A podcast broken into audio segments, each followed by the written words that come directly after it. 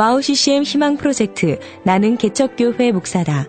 이번 시간은 반석 위에 세우신 교회 서대일 목사님께서 그리하면 그 성벽이 무너져 내리리니 라는 제목으로 말씀해 주시겠습니다. 본문 말씀은 여호수아서 6장 1절부터 7절까지입니다. 할렐루야. 오늘은 여호수아 6장 1절에서 7절의 말씀으로 우리 함께 은혜를 나누고자 합니다. 믿음의 삶을 살아갈 때 우리는 순탄한 길을 걸어갈 것이라는 착각을 할 때가 있습니다. 그래서 어려운 일이 생기거나 장애물이 발생하면 낙심을 하면서 이해할 수 없다는 반응을 보일 수 있는데요. 그렇지 않습니다. 믿음으로 사는 삶은 아무런 문제 없는 편한 길만 걸어가는 것이 아니라 때로는 장애물이 있는 길을 평탄케 하면서 나아가는 삶입니다. 그럴 수 있도록 하나님께서는 우리에게 힘을 주시고 우리의 도움이 되십니다.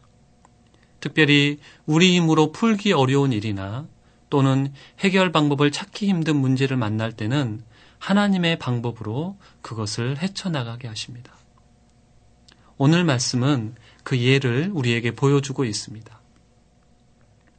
이스라엘 백성들이 여리고성 가까이에 이르자 여리고의 사람들은 성문을 굳게 닫고 출입을 하지 않습니다. 이스라엘 백성들과 싸우러 밖으로 나와도 쉽지 않은 싸움인데 성문을 굳게 닫고 버티고 있는 여리고성을 점령하는 것은 결코 쉬운 일이 아니었습니다. 성을 공격하는 것을 공성전이라고 하죠. 공성전을 할 때 공격하는 쪽은 많은 희생이 필요합니다. 그래서 어, 수비하는 쪽보다 몇 배의 인원이 필요했습니다. 이스라엘 군대가 인원은 많았지만 여리고성을 점령하느라 첫 싸움부터 많은 희생이 생기면 앞으로의 가나안 정복에 영향을 받을 수 있었습니다. 그러다 보니 성문을 굳게 닫은 여리고성을 점령하기 위해 작전을 세우는 것은 참으로 어려운 일이었습니다. 그때 하나님께서는 여호수아에게 나타나셔서 여리고성 점령을 위한 작전을 알려주십니다. 여호수아에게 그 작전을 알려주시기 전에 하나님께서는 먼저 그 여리고성을 이스라엘 백성에게 넘겨주셨다는 사실을 알려주십니다. 2절 말씀입니다. 여호와께서 여호수아에게 이르시되 보라 내가 여리고와 그 왕과 용사들을 내 손에 넘겨 주었으니 하나님께서는 싸움을 하기도 전에 승리를 이스라엘에게 주셨음을 말씀해 주십니다. 그 약속을 붙잡고 그것을 믿고 담대히 나아가라고 하나님께서는 말씀하십니다. 어렵고 힘든 문제, 큰 장애물을 만났을 때 우리는 해결 방법을 찾기 전에 하나님께서 함께 하심으로 그것을 해결할 수 있음을 믿어야 합니다. 하나님 말씀을 따라가고 있다면 우리 앞에 놓인 문제가 무엇이든 하나님께서 해결해 주실 것을 믿고 담대히 나아가야 합니다. 이미 하나님께서 우리에게 승리를 주셨다는 것을 믿고 나아가야 합니다. 페르시아의 포로에서 돌아와 성전을 짓던 수르바벨 총독은 많은 어려운 문제를 만나게 됩니다. 그런 수르바벨에게 하나님께서는 이런 약속의 말씀을 주십니다. 스가랴 4장 6절에서 7절입니다. 여호와께서 수르바벨에게 하신 말씀이 이러하니라. 망군의 여호와께서 말씀하시되 이는 힘으로 되지 아니하며 능력으로 되지 아니하고 오직 나의 영으로 되느니라.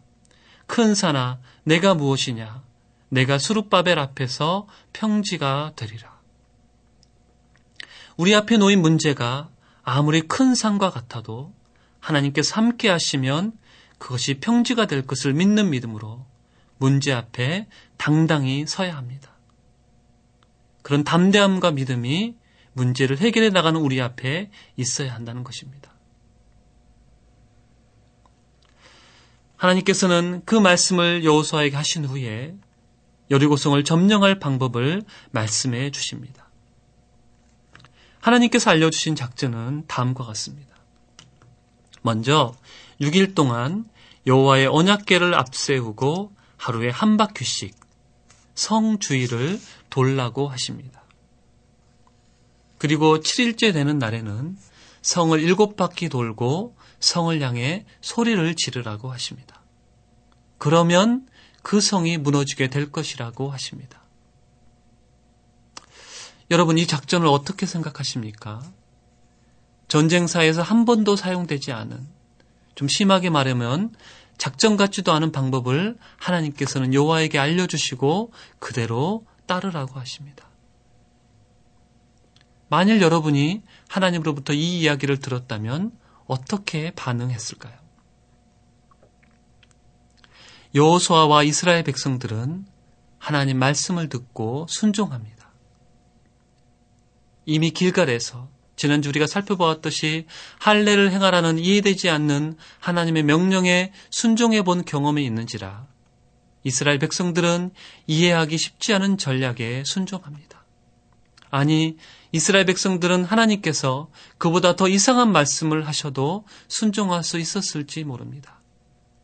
이미 하나님의 놀라운 일하심을 경험했기 때문입니다. 창세기를 보면 아브라함이 아들 이삭을 하나님께 바치려는 장면이 나옵니다. 그 모습을 보면서 우리는 아브라함의 믿음에 놀라게 됩니다. 그러면서 마음 한구석에 아, 그런 일이 우리에게는 일어나지 않았으면 좋겠다. 라고 생각합니다. 다행인지 몰라도 하나님께서는 아무에게나 그런 순종을 요구하시지는 않습니다. 아브라함이 그런 순종을 할 수 있었던 것은 그 전에 하나님의 놀라우신 은혜를 경험했기 때문에 가능했습니다. 그러했기에 아브라함은 하나님의 그 말씀에 순종할 수 있었다라는 것이죠. 우리도 이럴 수 있으면 얼마나 좋을까요? 하나님께서 무엇을 말씀하시든지 하나님 말씀하셨다면 주저함 없이 순종하는 우리가 된다면 얼마나 좋을까요? 그럴 수 있기 위해서 하나님께서 우리에게 허락하실 놀라운 은혜들을 사모합시다. 하나님의 전능하심을 더욱 경험합시다. 그래서 무슨 말씀이든지 순종하는 우리가 됩시다. 하나님께서는 전쟁을 할 때에 하나님 백성들에게 간혹 이렇게 이해되지 않는 방법을 어, 사용하러 가실 때가 있습니다. 유다 여호사밧 왕 때 모압과 암몬 연합군이 쳐들어옵니다. 그때 여호사밧은 하나님께 도움을 구하게 되고 하나님께서는 전쟁은 당신에게 속한 것이라고 말씀하시면서 찬양대를 앞세우고 나아가라고 하십니다. 그때 여호사밧은 찬양대만 앞세웠는데 승리를 맛보게 됩니다. 항상 모든 싸움에서 하나님께서 이런 방법을 사용하신 것은 아닙니다. 때로는 피를 흘리며 목숨을 걸고 이스라엘 군대가 직접 싸워야 했습니다. 이런 이해되지 않는 방법은 하나님의 백성이 절대 이길 수 없는 싸움을 싸워야 하거나 또는 하나님께서 이기게 하셨다는 것을 분명히 알게 하려고 하실 때에 사용하셨습니다. 이제 앞으로 가나안 정복을 위해서 많은 싸움을 해야 하는 이스라엘 백성에게 모든 전쟁을 이기게 하시는 분은 하나님이신 것을 알게 하시려고 첫 싸움에 여리고성 전투에 하나님의 방법으로 싸우게 하신 것입니다. 우리 역시 우리의 삶에서 전적으로 하나님께서 하신 일들을 경험할 때가 있습니다. 나의 노력도 부족하고 지혜와 실력도 부족한데 하나님께서 허락하신 놀라운 은혜를 맛볼 때가 있습니다. 그것은 무엇이라고요? 하나님께서 하셨음을 알게 하시기 위함이라는 것이죠. 그런 경험을 통해 계속해서 하나님의 살아계심과 일하심을 믿고 나아가라고 우리에게 은혜를 주신 것입니다. 자, 그렇다면 이제는 여리고성을 점령하기에 하나님께서 알려주시는 작전에 순종하는 이스라엘 백성들의 모습을 자세히 살펴봅시다. 여호수아를 통해 하나님의 말씀이 들려오자 이스라엘 백성들은 하루에 한 바퀴씩 성을 돌게 됩니다. 맨 앞에는 무장한 군인이 앞서고 그 뒤에 나팔을 든 일곱 명의 제사장이 서고 그 다음에 여호와의 언약궤가 서고 나머지 군인들이 그 뒤를 따르게 됩니다. 그런 순서로 성을 돌 때 여호수아는 한 가지 명령을 합니다. 아무런 말도 하지 말고 침묵하면서 성을 돌라고 합니다. 외치라고 하기 전까지는 입을 다물라고 합니다. 10절 말씀입니다. 여호수아가 백성에게 명령하여 이르되 너희는 외치지 말며 너희 음성을 들리게 하지 말며 너희 입에서 아무 말도 내지 말라. 그리하다가 내가 너희에게 명령하여 외치라 하는 날에 외칠지니라 하고 왜 여호수아는 백성들에게 침묵하라고 했을까요? 그 이유를 생각해 보면 이렇습니다. 쉽게 이해되지 않는 하나님의 방법이었기에 이스라엘 군사들 중에 순종은 하지만 의심이 되는 사람들이 있었을 것입니다. 과연 이 방법으로 여리고성이 무너질까? 성을 돌면서 마음에 있던 이런 생각들을 이스라엘 백성들끼리 주고받았다면 어쩌면 사기가 떨어질 수 있었을 것입니다. 그런 의심의 소리를 주고받지 않도록 하기 위해서 아마도 침묵하라고 했을 것입니다. 또 한 가지 성 주위를 도는 이스라엘 군대를 보면서 여리고성 사람들은 처음에 긴장했을 것입니다. 그러다 나중에 단순히 성 주위를 도는 것임을 알고 비웃는 소리를 했을 것입니다. 사람들을 성벽에 세워놓고 이스라엘 백성들을 향해 무엇하는 것이냐면서 조롱을 했을 것입니다. 그러한 여리고성 사람들의 공격에 반응하지 않도록 침묵하라고 한 것입니다. 우리에게 하나님께서 이해되지 않는 말씀을 하실 때 우리 역시 침묵하면서 순종해야 할 때가 있습니다.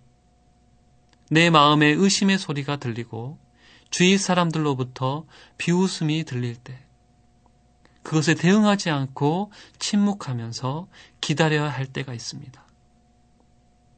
하나님께서 하라고 하신 그 일을 묵묵히 순종해야 할 때가 있습니다.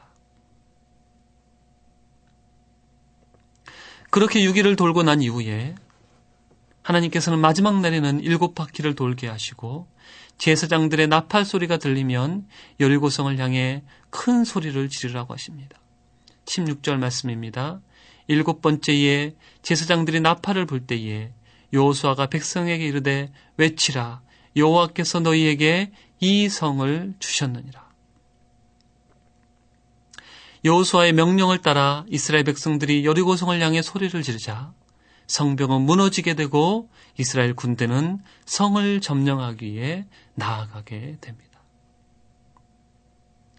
하나님 말씀에 순종할 때에 항상 침묵하고 기다려야만 하는 것은 아닙니다.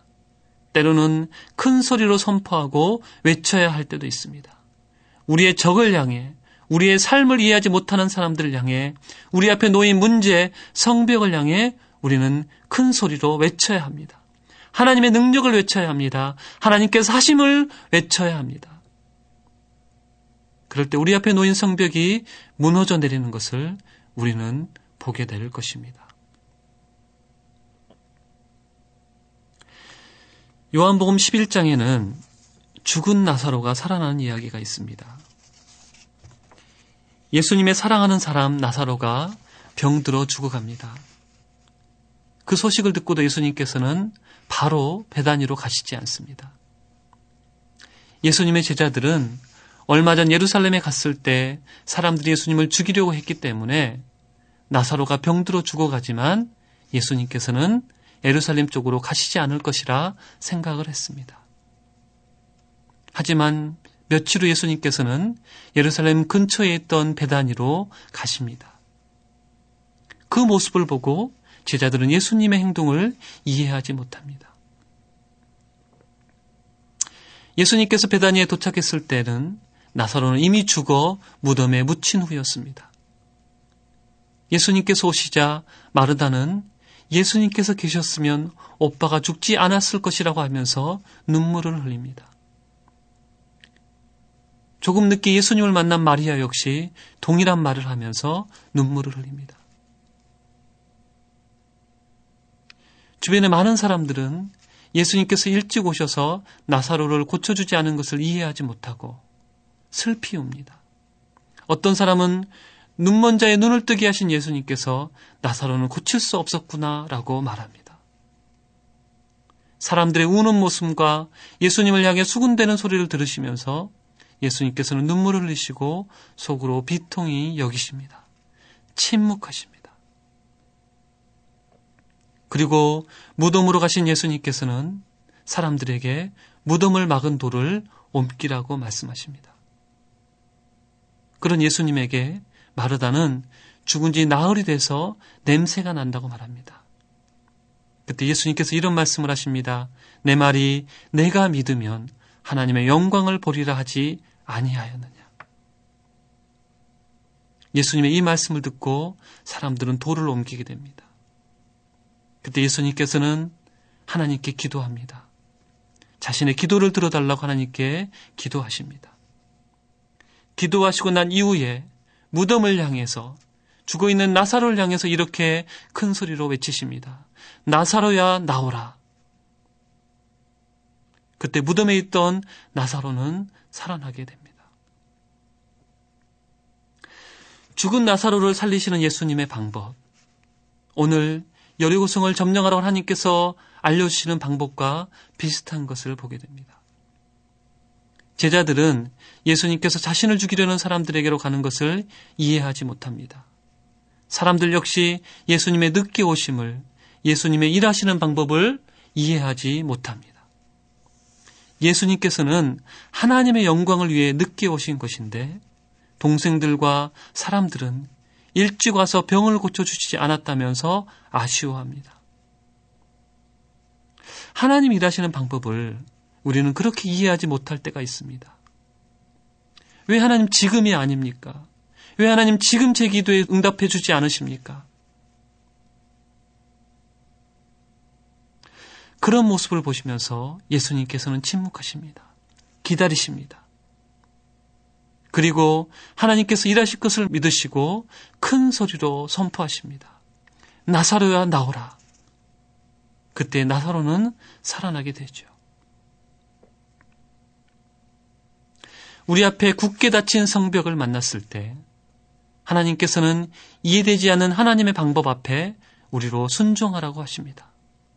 이 방법으로 가능할까라는 불신의 생각과 사람들의 조롱 앞에 침묵하라고 하십니다. 그리고 하나님께서 선포하라고 하실 때에 큰 소리로 선포해야 합니다. 성벽아 무너져라 나사로야 나오라. 그럴 때 우리는 우리 앞에 놓인 성벽이 무너지고 죽은 나사로가 살아나는 것을 보게 될 것이라고 하십니다. 사랑하는 여러분, 여러분 앞에 놓인 문제가 무엇입니까? 여러분의 힘으로는 해결할 수 없는 큰 장애물을 만났습니까? 세상의 방법과 내 지혜로 그것을 해결하려고 하기 전에 하나님의 방법으로 그것을 해결합시다. 하나님께는 능치 못하심이 없음을 믿고 그 방법에 순종합시다.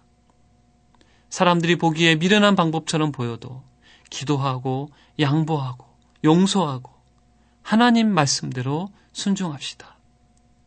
때론 침묵하고 때론 사자처럼 선포합시다.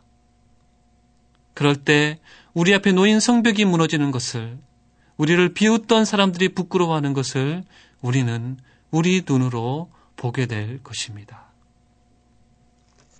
기도하겠습니다. 살아계신 하나님, 능력의 하나님, 우리 힘으로 어찌할 수 없는 큰 성벽을 만나 좌절하고 있는 사람들이 있습니까? 하나님 말씀대로, 하나님 방법대로 그 성벽을 향해 나아가게 하여 주시옵소서. 이해되지 않아도 하나님의 능력을 믿는 믿음으로 하나님 침묵하며 하나님을 신뢰하며 나아가게 하여 주시옵소서.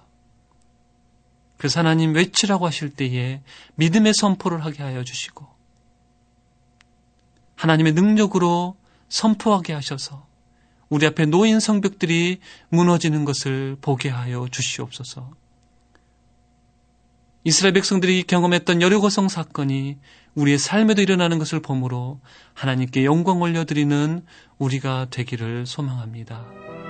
감사드리고 예수님의 이름으로 기도드립니다. 아멘. 와우 CCM 희망 프로젝트 나는 개척교회 목사다. 반석 위에 세우신 교회 서대일 목사님의 말씀이었습니다. 본 방송은 와우 CCM 홈페이지와 아이폰 팟캐스트에서 다시 들으실 수 있습니다.